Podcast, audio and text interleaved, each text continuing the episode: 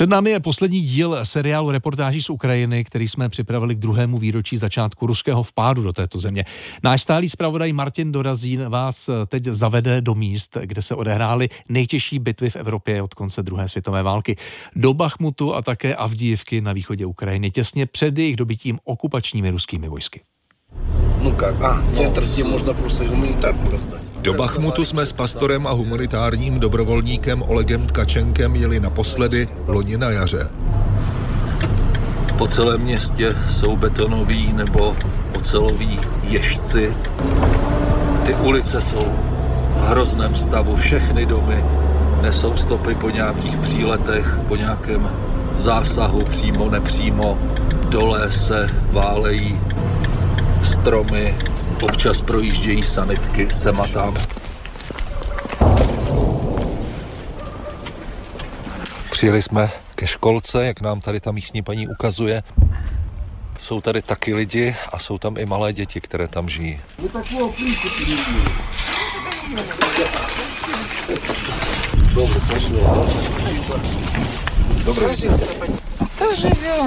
Вот вода, так лежа, только что бутылку набирала. Paní si od nás bere pitnou vodu v kanistrech a říká, že tady už žádná taková voda nezůstala, jenom louže, že se nemají nejen v čem umýt, ale hlavně nemají co pít.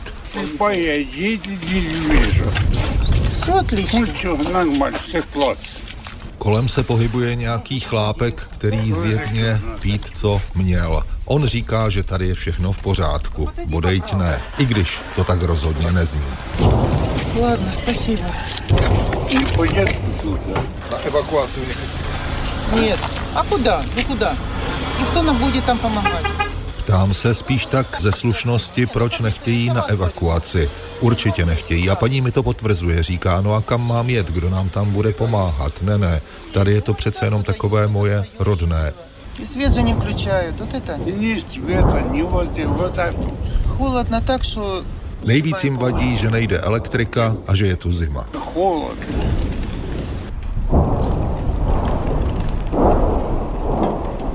Z této zvukové kulisy by i Pařez pochopil, že se Rusové blíží. Bachmut padl do jejich rukou v květnu minulého roku. Rusové pak na podzim hlavní síly vrhli na Avdiivku. Právě jsme překročili hranici města Avdiivka, už jsme ve městě. Od chemičky, od koksárny jedeme směrem k těm obydleným částem Avdiivky. Toto je nejhorší doba pro Avdiivku od začátku konfliktu, protože Rusko už několik dní vede rozsáhlý útok ze 3 stran. My jsme v jakési kapse. Z jihu, z východu a ze západu obklopeni ruskými vojáky. Místo Fortejce. Město pevnost Avdiivka, podobně jako Bachmut.